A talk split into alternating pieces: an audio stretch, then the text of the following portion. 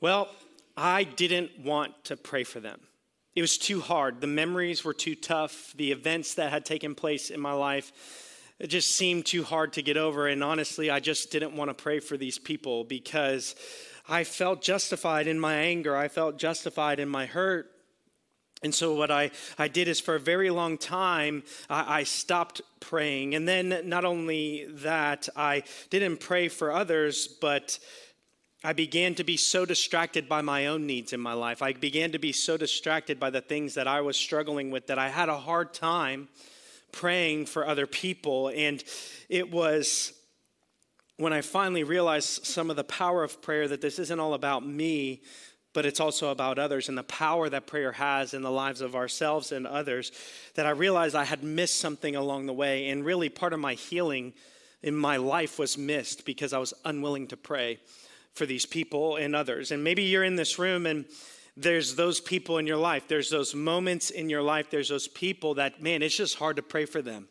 It's hard to ask for God's blessing and anointing and forgiveness in their life, and you struggle and struggle and struggle. And so, today, what I want us to do is to really look at the way that Jesus prayed for other people, the way that Jesus exemplified for you and I the way that we are to pray for others. And I know that this can be a hard moment in time together and painful as we think about some of the people that we need to be praying for. But Jesus gives us such a beautiful model of how we pray for others. And I really believe this if you begin to pray for other people, you will see things in your own life change you will begin to see some of the things you struggle with, some of the things that, that go on in, in your life change. And I think you'll be led to action, and I think you'll be led to get kind of outside of your own mind and out of your own worries as you intercede for others. And so, as I was thinking about this this week, a movie came to mind that came out. Um, it's called Onward. And this movie is about these two young men, this family, these two brothers essentially, and their dad dies when they're really young. And their dad passed away to the point where the older brother was young, but the younger brother in the story was a baby when their dad passed away. And I mean, it's a, you know, like a Disney fanciful film. And so there's this um, kind of moment where they can bring, they have this opportunity to bring their dad back for one day. One day, they can bring their dad back and they can get to know him, talk to him, talk about their life, and, and really for the younger brother to meet him for the very first time. And so this movie kind of it, has some very interesting uh, dilemmas that go on because they they start to the dad comes back kind of just halfway just his lower half comes back right it's just his legs and so the rest of the movie is them trying to figure out a way and get to this thing that they need to in order to bring him back all the way. But they only have one day. And once half a dad showed up, then the, the, the time is running out. There's no second chance here. And maybe you feel like kind of that in your life. Like you're trying to see something or bring something to fruition, or there's a business opportunity, or there's something going on in your life, and you feel like, man, this is the only opportunity that I have. So you become so focused on yourself during that season that we begin to forget about others. And so in this movie, what happens is, is um, they are kind of fighting for and going after obstacle after obstacle to bring their dad back. And the younger brother in the movie um, writes down this list of things that he wants to do with his dad that day just like he gets one day with his dad so he writes down this list and i mean it's pretty heartwarming what he writes down he writes this he wants to play catch with his dad. Uh, I don't play catch. That's what they wrote in the movie. It's you have a catch. I don't know if playing, it's not a game. Anyway, so um, he wants to take a walk with his dad. He wants to have a heart to heart conversation. He wants to laugh together. He wants driving lessons.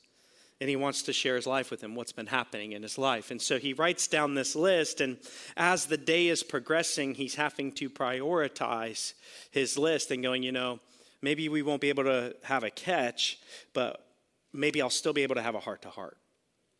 And kind of as he's fighting through this day, the things that are really important to him are being distracted and taken away from because he's having to serve and be with other people and make it through these obstacles. And I feel like for a lot of us, that's what our prayer life can feel like as we're praying for other people. It's like we have all of these needs in this list of needs that we have that we want to talk to God about, but man, the, the text comes in or this person comes to mind, and it feels like sometimes while we're praying for others, our needs aren't really being met. And so we do one of two things. We, we, we, either stop praying altogether or we stop praying for others. And I think Jesus wants to show us a little bit of what he can do as we pray for other people. And in the, the Bible today, where we're going to be, we're going to hunker down in John 17 a lot. We're actually going to read the, basically the whole chapter. But Jesus really prays for three types of people. There's three types of people that Jesus specifically prays for in the New Testament that give us cues of who we should be praying for, of who we should add to that prayer list that we should have uh, together. In fact, I was inspired as I was thinking about this. Um, one of the co-founders of, uh, or the founder of Liberty, his name was Dr. Jerry Falwell, and he prayed for a ton of people. He was a real prayer warrior. And uh, we were talking to him one time, and we said, like, how do you remember to pray for all these people? He said he had subway tiles in his shower, and he in his shower had like that tile represents Blake. That tile represents my kids. That tile represents my family. This tile represents the church. This tile represents this lost person. And while he was showering, he would pray and he would put his hand on every tile in the shower that represented somebody else.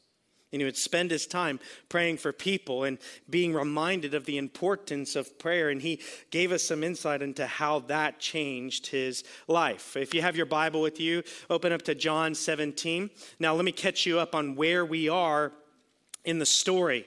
Jesus is getting ready to, to he's served and loved people, and then he prays this prayer, and then he's going to be arrested. We're in the last day of Jesus' life as we're entering into the story.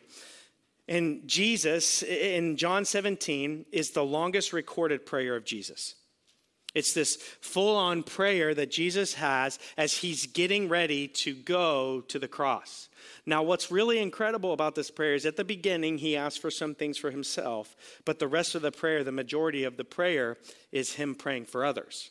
And I don't know about you, but if I was getting ready to go to the cross, if I was getting ready to experience the most agonizing moment that a human could really experience in this time, I would be praying for me. Like that would be my focus. It would be me. Right? And so what happens, and, I, and I'm, I'm, I'm praying for me and then my family. And then you guys probably aren't making it in, okay? But the reality is, is that's how I'm praying.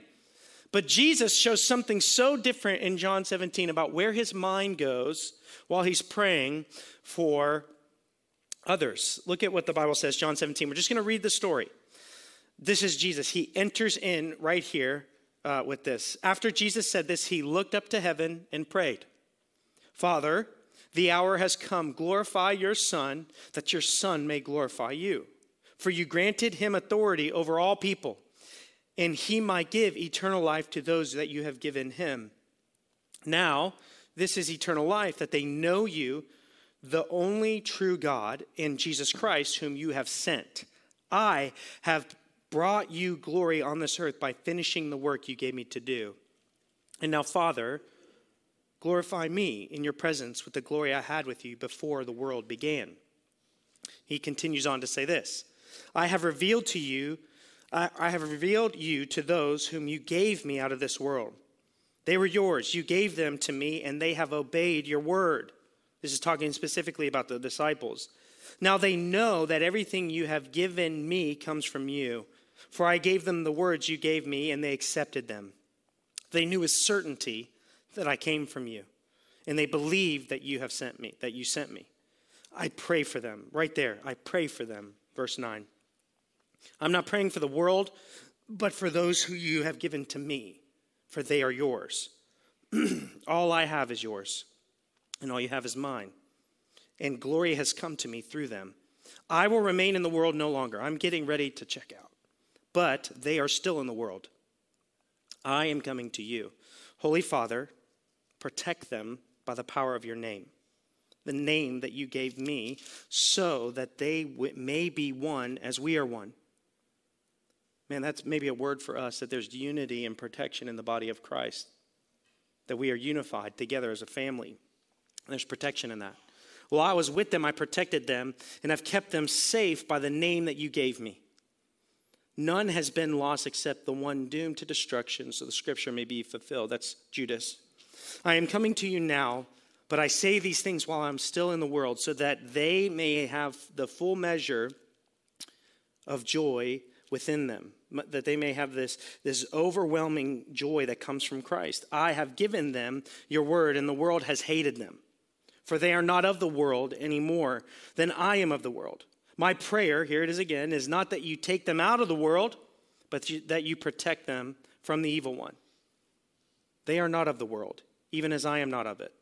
Sanctify them by the truth of your word, for your word is truth. As you have sent me into the world, I have sent them into the world. For them I sanctify myself, that they too may be truly sanctified.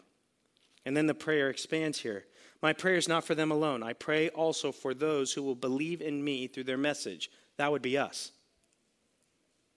Right here, that verse includes you and I. We have heard the message of these disciples and these apostles, and we have heard the good news of Jesus Christ as they have testified to his goodness in the cross. And so we are the people that Jesus is praying for right now. That all of them may be one Father, just as you are in me and I am in you, may they also be in us, so that the world may believe that you have sent me. Oh, this is big. I have given them glory that you gave me, that they may be one as we are one. I in them and you in me, so that they may be brought to complete unity. Then the world will know that you have sent me and loved them, even as you have loved me. Father, I want those you have given me to be with me where I am, talking about heaven, and to see my glory, the glory you have given me because you loved me before the creation of the world.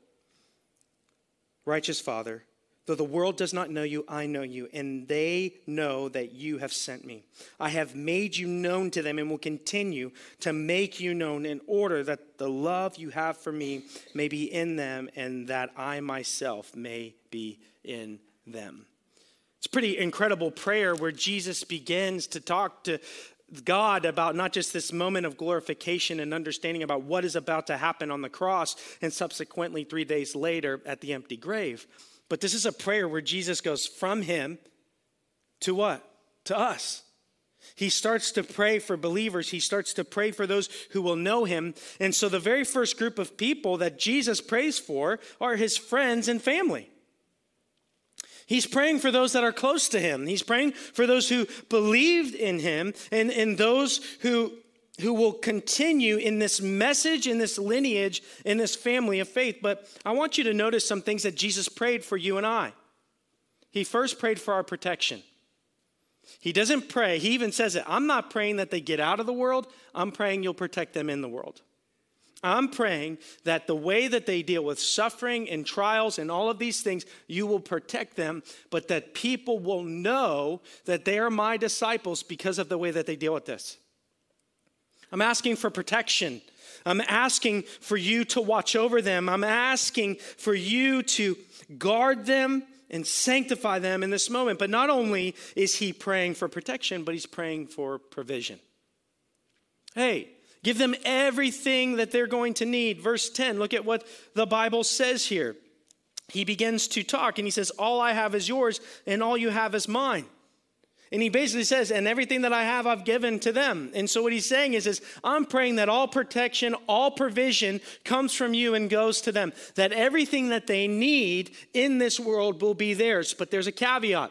It's not just so that you and I can build our own kingdoms, it's so that we can build his kingdom that everything that they will need in order to spread this good news around the world that they'll have, that everything that they'll need to continue the mission of going forward into the world and telling about what I'm about to accomplish will be theirs, and you'll protect them in the process of this. In fact, this prayer in John 17 is called the high priestly prayer of Jesus. What the high priestly prayer was is once a year, the high priest of the Jewish people would enter the Holy of Holies. And what he would do is he would make atonement or a sacrifice for the sins of the people so that they could be forgiven. One man went in and made this sacrifice. Jesus is about to not only go and, and make this sacrifice, he is the sacrifice. And so this prayer is similar to a prayer that would be prayed in the Holy of Holies. Jesus is signifying to them, I'm going to get ready to do something incredible for you, which is to take care of you. This cross isn't for me, it is for you. And I'm here to take care of you and to watch over you. So he prays for protection and provision. But he prays that that protection and that provision will produce three things in you and me. That it will, it will produce in us this supernatural perseverance. Right, so we'll get into a little bit of theology. When you believe in Jesus and confess him as Lord and Savior, we refer to this as being saved. This is church words, but it means like I trust in Jesus, I believe in him. Something incredible happens. The moment that you believe in Jesus, that he lived for you, he died in your place, and he rose again to show victory over sin and death, the Bible says that you're declared holy that you are declared justified, that you have been justified. Then, but we all know, like, how many of you still struggle with some things in your life even after you believed in Jesus? Well, there's this process that happens that we use this word called sanctification. It means that we are being made into the image of Jesus in our time here on earth. And then when we get to heaven, there's this thing called glorification. We are totally new. But what Jesus is praying for is not the beginning, not the justification. He's already going to secure that in just a few hours. And he's not praying for the glorification for the believers because they will be glorified one day. What Jesus prays for is the provision of sanctification. Lord, I'm going to pray and I'm going to ask for them and their perseverance in this world that they continue to be formed into my image that they'll continue to be like me. This is exactly what Jesus says in verse 17 and 18. He asks for our sanctification. What he's saying is, is Lord, please keep them moving down the field.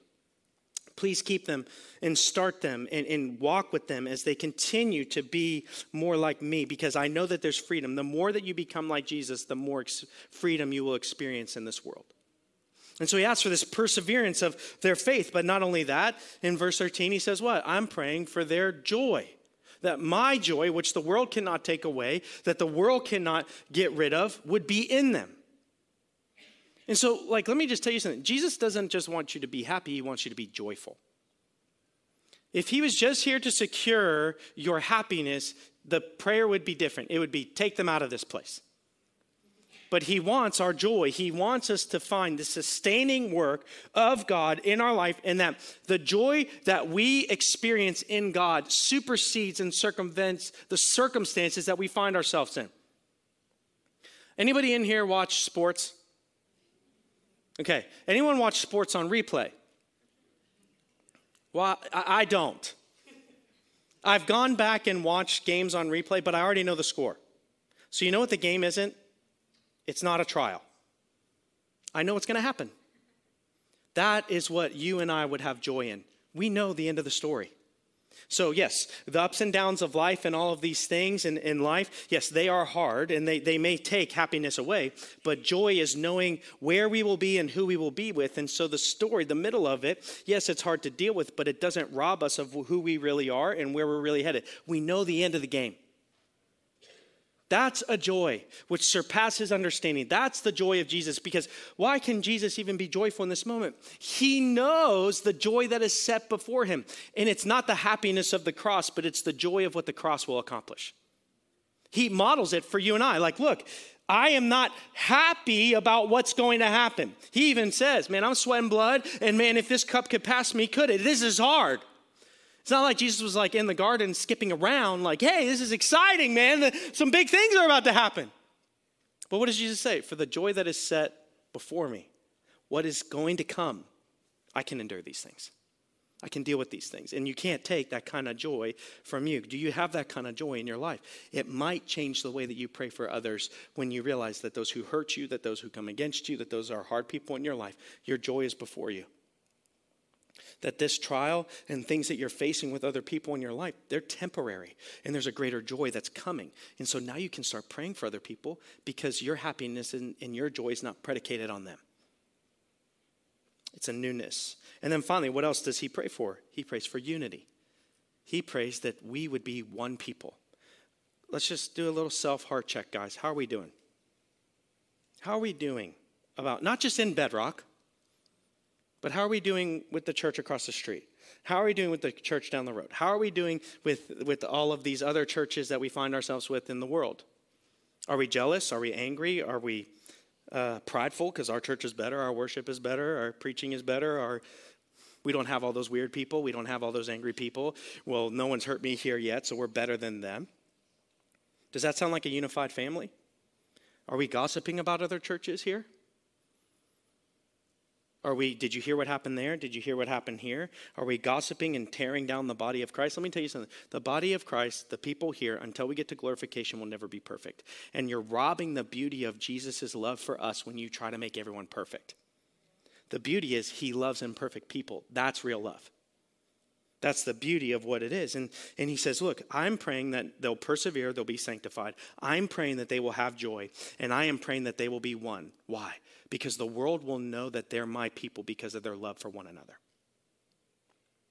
And it's a it's an invitation for us to look at others and go, man, those people, they're unified. Those people, Christians, they love each other. They take care of each other. Let me just tell you something that's grieved me over the past few weeks. Everyone's heard about the Asbury revival. If you haven't, it was a revival that was taking place on the campus of, of a college. And what I started to see was a lot of videos critiquing the revival and critiquing them and not celebrating that God's doing something.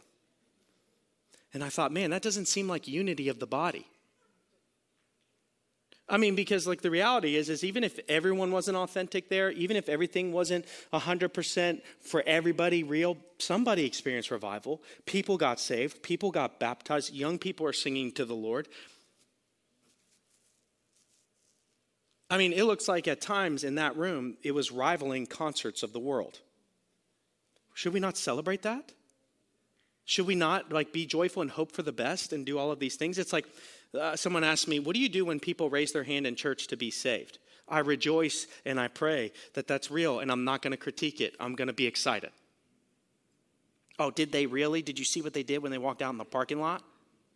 They believed, but then they lit up a cigarette.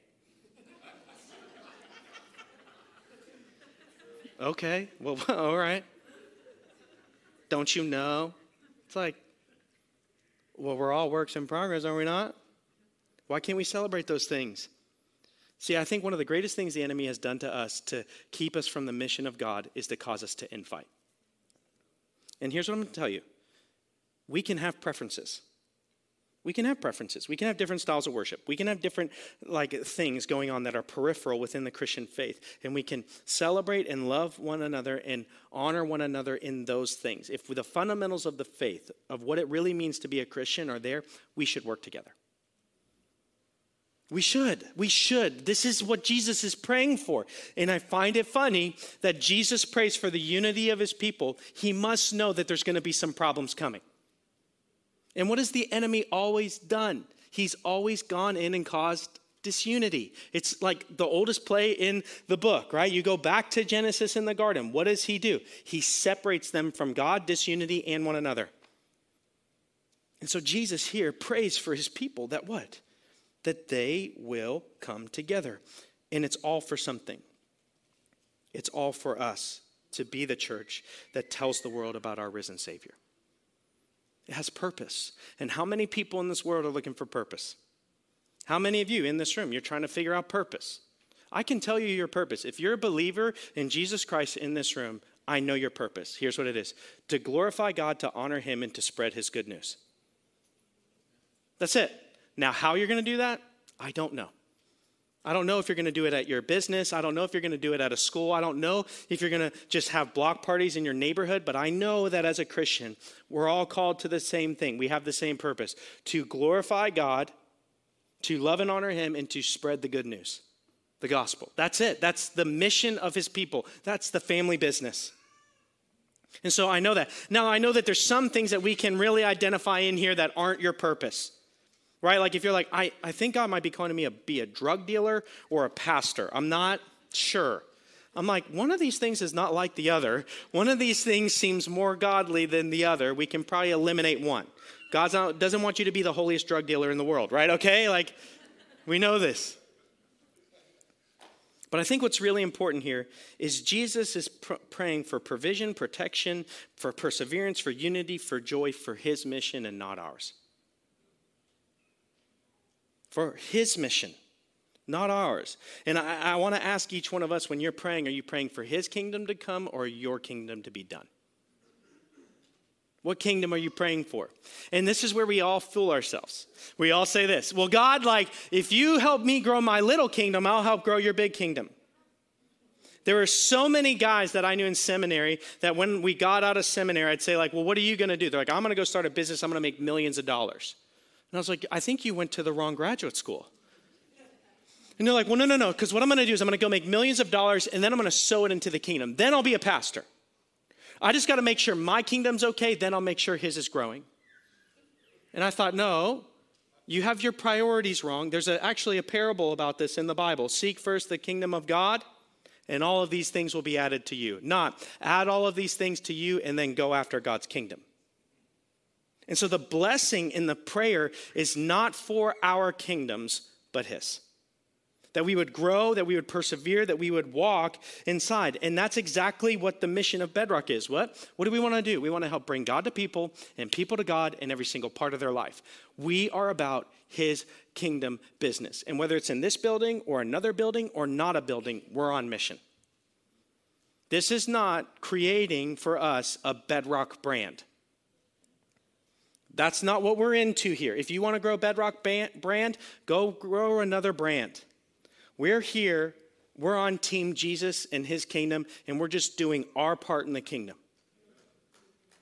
And so, what happens for you and I is this is his mission and not ours. And why is that so important? Because his kingdom and his mission is so much greater than ours. Right? Let me tell you about his kingdom and about what it, it's going to be like. But the fruit of the Spirit is this Galatians 5 22 love, joy, peace, forbearance, kindness, goodness, faithfulness, gentleness, and self control. Sounds like a good kingdom, doesn't it? And so the reason that God's not into growing your little kingdom is because his kingdom is so much greater. And in his kingdom, you can do your part, but you will find love, joy, peace, kindness, forbearance, self control, all of these things, you'll find the good life. When everyone asks me, what's Galatians 5.22, everyone says the fruit of the Spirit, I say it's the good life. It's really the life we're all trying to build, but it's a kingdom that He has established. And so you and I have to get on work with Him. And so Jesus does pray for you and I, but the prayer isn't that they'll will be happy. The prayer isn't like any of these things. It's that we will be equipped, that we will be trained, that we will go and we will be part of his kingdom in this world, sharing the good news of Jesus Christ with the world. That's what he's doing. He's saying, I'm about to go establish that good news. I'm about to pay for it. The bill's going to be paid in full. All you guys have to do is tell the world about what's happened to you and what I did for you. And that's his prayer for those that he loves. Why would he pray that for those that he loves? Because he truly knows the joy that's in it. Some of us in here are like wondering why we don't experience the fullness of the Christian life. But everything in your Christian life is about you. And you go, man, why am I not experiencing this fullness?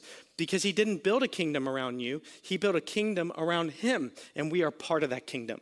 And the moment that we move our eyes and move our sight from who the real king is, is the moment we get in trouble. Because let me just tell you something we are not built to be worshiped. You're like, I, well, I don't know about that. Really? Just look at celebrity culture. Does it seem like those kings are doing very well? Does it seem like those queens and kings and their kingdoms and their all of these things that those things last very well? Do their marriages last very long? Do they seem very happy? Uh, you know, I don't know many people who are escaping life through drugs when their life is really awesome. And so what happens here is like, do you really realize we are not meant to be worshiped, but we want to be? And so Jesus says, I'm not going to pray for that. I'm not going to pray for your little kingdom to grow so that it will take you away from mine. Why? Because I love you. Because I love you and I know what's best for you, I'm not going to pray this for you. I'm not going to do this for you because I love you. I mean, parents understand this. How many of you give your kids everything that they want? You're like your kid right before dinner is like, you know what? I would really love to have six cookies. And you're like, you know what? It's about you. Go ahead all of us would go, You're not a good parent. Right? We'd be like, You're not a good parent. because they ate all this junk and missed everything else that was good. But you think it's loving. But sometimes loving people for what they want is actually hurting them in the end. So, why would our Father in heaven do that for you and I? His prayer is what is for best, not second best. And so, what happens here is Jesus opens up these prayers and he goes, Look, I'm praying for those who are close to me. And my prayers for those who are close to me are, is for what is best for them. It's for what's best. But then Jesus moves on to a second group of people, and we kind of skip ahead in the story a little bit. We find ourselves not before the cross, but at the cross. Luke chapter 23, verse 34. These words are profound and incredible. Father, forgive them, for they do not know what they are doing and they immediately divided up his clothes by casting lots. Jesus has just been hung on the cross in this story. The soldiers at his feet have begun to tear apart his clothes and are rolling dice essentially for who's going to get them. Not only that, but the people in the crowd start mocking Jesus. Hey, if you're really the King of Kings and Lord of Lords, why don't you just get down off the cross? Hey, if you're really the one who's done all these things, why don't you just get down? They spit on him, they mocked him, they whipped him, and, and they're going to kill him. And what is Jesus' prayer for them? It's not what the sons of Zebedee said smoke these guys. Right? That's the sons of Zebedee. They, they came against you, let's smoke them. Jesus says, what? Let's forgive them. Do you know that what Jesus is praying over his enemies, his foes, right there, that's the second group of people that we pray for our foes, is blessing. Because what is forgiveness? Forgiveness is blessing. What is Jesus really praying for for those who are against him? How do we receive forgiveness? We believe in that moment that he's hanging on that tree. So, what is Jesus saying? I'm praying, God, that you'll help them know me and that they will know the work that I am accomplishing right now and that you will forgive them. And the only way that they receive forgiveness for their sins is through me. Can you imagine how beautiful that is? That his greatest enemies who are mocking him while he's hanging in agony, near death, he was scourged so many times, he was scourged one time less than death. And he's on the cross, and people are making fun of him. And all he can do is pray that they're forgiven. And man, I just think about that story I started with where it was like, I couldn't pray for people because, man, what they did was so bad. And then I read this and I was like, oh my goodness. I mean, even like this week, I, I had, you know, a hard time because, like, have you guys ever been painted in a light that's not really who you are? Okay, let me ask that again. Anybody in here ever been painted in a light with not who you really are? We had a person this week tell us that um, Bedrock is full of rich people because of the cars in the parking lot, and the pastor drives a Mercedes. I don't, I drive a Ford, okay? But a friend of mine was selling a Mercedes, and he works full time. And so he said, Hey, will you drive this around so I can get some like exposure? Like if I go to a parking lot, like you're, you're just driving around more than I am, can you do that? And I thought, if you only knew what my paycheck was, if you really only knew what was going on. And as I felt bitterness and anger towards that situation, Luke 23 34. Forgive them. They don't know what they're doing. You know, Lord, forgive them. They don't even know what they're saying. They don't even know the context of this. They, they didn't even know that I was just helping a friend by driving a car so he could sell it. Like, Lord, please. And you see how, like, all of a sudden, all of these things about who we are as a people of God, I don't care what cars are in the parking lot. I care about more the people that we're helping outside the parking lot. I care more about the people we're helping in the house. I don't care what cars are out there. I want to be a generous church, a church who loves people. And, and I got so angry. And then I remembered Jesus prayed for those who are against him. I need to pray. I need to pray. I need to forgive. I need to ask for forgiveness for them. Listen to what this one commentator said. This is the first of the Lord's seven sayings from the cross.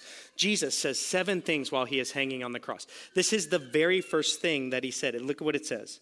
One might expect that he would pronounce judgment on those mocking him who were committing the ultimate act of blasphemy. Instead of seeking vengeance on his enemies, and this is a quote here from 1 Peter 2:23, while being reviled he did not revile in return, while suffering he uttered no threats, but kept entrusting himself to him who judges righteously. Christ's intercession on behalf of his tormentors is yet another fulfillment of the Old Testament prophecy, Isaiah 53:12. Listen to this. Therefore, I will give him a portion among the great and he will divide the spoils with the strong, because he poured out his life unto death and was numbered with the transgressors, the two people hanging on the crosses beside him. For he bore the sin of many and made what? Intercession for the transgressors. He prayed for those who were against him. It goes all the way back to Isaiah 53, which is the prophecy of the suffering servant. Christ's petition was, in one sense, a general prayer revealing that there is no sin against the Son of God so severe that it cannot be forgiven for those who repent. If forgiveness is available for those who crucified him, it is available for anyone. Jesus signifies in his most agonizing moment as he prays for those who are persecuting him, who are coming against him for forgiveness. That should send you and I a message. That if he can forgive them and he can love them, he can love you. He can love you. And you're like, man, I don't know about this. Matthew 5, 43 to 46. You have heard it said, love your neighbor and hate your enemy. But I tell you, love your enemies and pray for those who persecute you. Jesus showed exactly his money was where his mouth was when he prayed for his, those who are persecuting him on the cross. That you may be children of your Father in heaven. He causes his sun to rise on evil and the good, and sends rain on the righteous and the unrighteous. If you love those who love you, what reward will you get? Are not even the tax collectors doing that? Jesus says, You want to be divine? You want to like walk in the presence and, and, and show the power of God in this life? To pray for your enemies and love those who hate you. That is godly. For to love those who love you, there's no reward in that. And so Jesus does what? He prays for his enemies, he prays for his foes on the cross. And for a lot of us, this is really important because here's what happens when we have enemies that we see uh, against us in our life, a lot of us are controlled by them. We've talked about this a lot in, in the house. When we have enemies, we kind of put ourselves in the jail cell, and they're our jailer. The people who hurt us the most, the people who are against us the most. And because of hurt and anger and desperation and all of these things that enter our life, we kind of lock ourselves in a jail cell and we hand them the key. Let me just tell you a little secret about prayer. It is really hard to hate people you pray for. Let me say that again. It is very hard for you to hate, and not hard, it's impossible for you to hate people you pray for. Because in the process of praying for people, in the process of doing these things, you let yourself out of the jail. Forgiveness is offered, and you walk forward in joy. Praying for those enemies is not letting them off the hook, but it's choosing to release what you're owed. It's choosing to release the key to your forgiveness and let that go and put it in the hands of God. And you walk out of that cell and you are now free. And then there's this third group of people that Jesus prays for, but he shows it right before he's going to go to the cross and he's going to show the power of prayer and the power of how we receive the Lord because Jesus prays for the lost. We're going to get to a story about this guy named Lazarus in John chapter 11. Anyone know who Lazarus is? All right, let me tell you a little story about Lazarus. He's a friend of Jesus. Jesus is in another town far away, and while he's in that town, it's revealed to him that Lazarus is really sick. In fact, the sickness is indicated in the text that it's going to kill him. And Jesus says, Hey, guys, don't worry. This sickness is not going to end in death. Don't worry. And so they stay for a couple days in this town. And then he's like, Hey, let's make our way to go see Lazarus now. On their way, it's reported to them that Lazarus has died. He died basically four days ago. And everyone's like, why did we wait? Why didn't we go? When Jesus gets there, Mary and Martha are there. This is their brother. And they both tell Jesus, hey, we know that if you would have been here, he would be okay, that he would be healed. We know that. But you weren't here. And then Jesus starts telling them, like, no, you're going to see your brother again. And they're like, I know, I'll see him in heaven. I know, we'll see him one day. And Jesus is like, no, you're going to see him again. And they, it's like flying over their head. Has God ever like promised or said something to you that you thought was impossible? Everyone say fourth day. Everyone say it again. Fourth day. This is really, really important because the text is telling us something here that makes this not just a miracle, but an impossibility. See, in Jewish culture at the time, it was believed that if someone died, that you could, that they could technically resurrect or come back to life within three days. Within three days, they could come back. It was this old tradition that held that the soul of a person hung around after someone's body physically died for three days. But on the fourth day, the soul departed and resurrection was impossible. What day was it? Fourth day. Do you think Jesus showed up on the fourth day on purpose? So Jesus showed up on the most impossible day the day that dead things don't come back to life. Are you on the fourth day? Are you in the fourth day in your own life right now? Are there people in your life that you're scared to pray for, for their salvation because you think it's impossible, because you think they're fourth day people? And because you want to let God off the hook, you pray prayers that aren't specific, or you pray safe prayers. Anyone in here pray safe prayers so you, you don't get God on the hook? Well, you know, I need a hundred bucks, but 10 would do. But if you don't want to give me anything, that's fine too. You don't need to pray to let God off the hook. God's going to do exactly what needs to be done perfectly, holy, securely, and in a good way. You don't need to let God off the hook. Some of us in here need to start praying dangerous prayers. Some of us in here need to start praying big prayers. Some of us in here need to start asking God for some big things.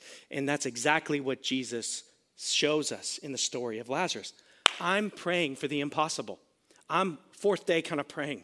I'm fourth kind of people praying here, and I'm going to show you that I have the keys. I have the power over life and death. I have the power of impossibility, for with God, nothing is impossible. And so Jesus prays for the lost. Let's look at what the text says here John 11, 41. So they took away the stone. Jesus says, Get that stone out of here. Then they looked up. Then Jesus looked up and said, He's praying, Father, I thank you that you have heard me. I'm thanking you that your power, you've heard what I've said here. Um, thank you that you have heard me. I knew that you always hear me, but I have said this for the benefit of the people standing here, that they may believe that you have sent me, because I'm also going to show up in a grave for three days. And maybe some of them will remember, but Lazarus was in the grave for four. And so what happens here is this when he had said this, Jesus called out in a loud voice the power of the word of God. Lazarus, come out. And the dead man came out. His hands and his feet were wrapped with strips of linen and cloth around his face. And Jesus said to them, Take off the grave clothes and let him go. Now, I want you to notice what the next part of the next verse is. If you have a heading in your Bible, it says this the plot to kill Jesus. right after Jesus does exactly the impossible, they want to kill him. Therefore, many of the Jews who had come to visit Mary had seen what Jesus did and what? Believed. One man didn't get saved that day. Many got saved by seeing God do the impossible because Jesus prayed and went after the lost. Where are you in your life? What's dead in your life? What do you think it's fourth day? What do you think isn't going to happen? What do you think is impossible? Are you scared to pray dangerous prayers because you don't want to be disappointed? But if you don't do this, if you don't engage, if you don't walk into it, you're already kind of accepting the no. And so pray big prayers. Pray for fourth day kind of people. Pray for fourth day kind of moments where you don't think anything could happen. But as I ended this message and I looked at all of this, some, something was revealed to me in the story. See, I'll go back to that story on Onward. As you get towards the end of the movie, the youngest son is sitting there. It's the sun's getting ready to set, so the day's about to end. And when he does that, he starts crossing things off of his list that are impossible. It's not going to happen. Not going to happen. Not going to happen. But then what he realizes is, while he was contending for others, everything that he needed that day that he asked for was fulfilled. As he contended for others, as he prayed for others, all of his needs were met as well. Everything that he prayed for, everything that he was asking for in that moment was realized. And here's what I realized every way that we are to pray for others is exactly the type of prayer that we needed. Every single way that we are to pray for others in this life is exactly what we needed to be prayed for. And let me just go a little bit further. Yes, your name is not in the Bible, but Jesus prayed for you. For what? We were once lost. We were fourth day kind of people. We were those who did not know the Lord. We were dead spiritually. This is what the Bible refers to us as. And yet the call of God called us back to life. That we are a resurrected people, for we were spiritually dead. And Jesus prayed and brought us and called us and equipped us and did all of these things. He does the work, guys. We're just accepting it. We're receiving the work that Jesus does.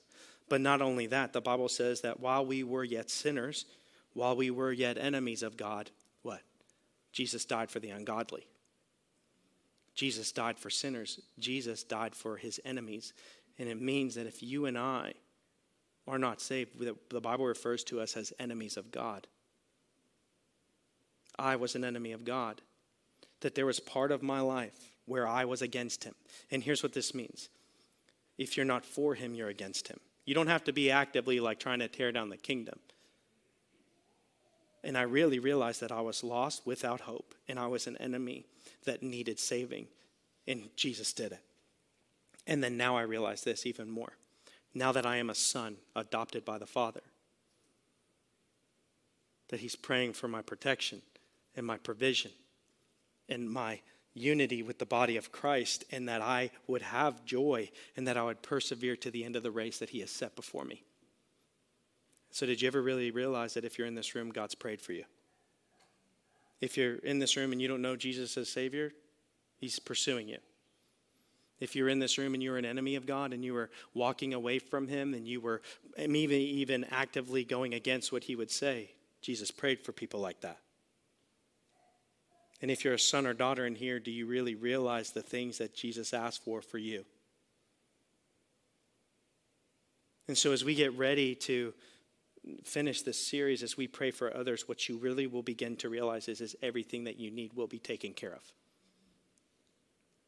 Seek first the kingdom of God, and all of these things will be added to you.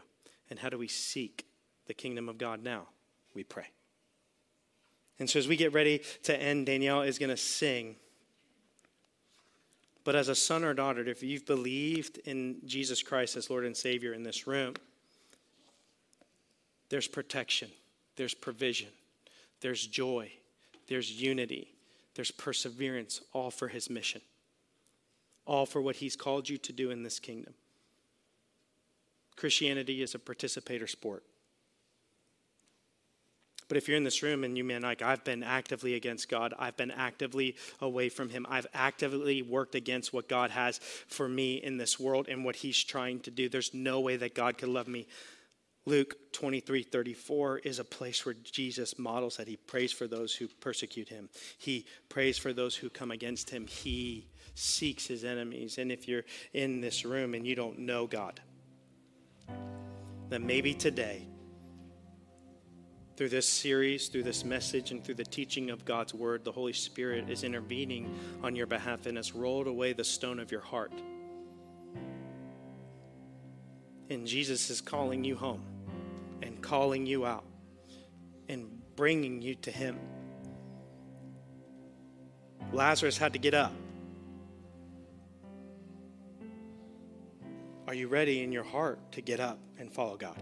Are you ready to receive what He's done for you? Are you ready to believe in this moment that Jesus lived for you and He died for you and He rose again to conquer not just the world's sin and death, but yours too?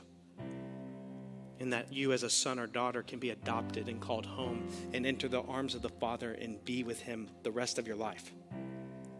And how do we receive that blessing? We pray. And so, would you join me in praying? Father, we love you. We are so thankful for you. And so, Lord, I pray that your sons and daughters in the room and listening online are emboldened today.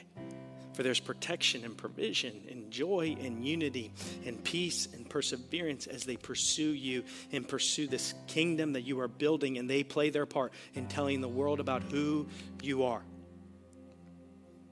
And if there's people listening right now that were enemies, and they have guilt over that, and they have shame over those things, that there's freedom that you prayed for a turning, you prayed for an anointing, and there's nothing so heinous that can hinder us from coming to you.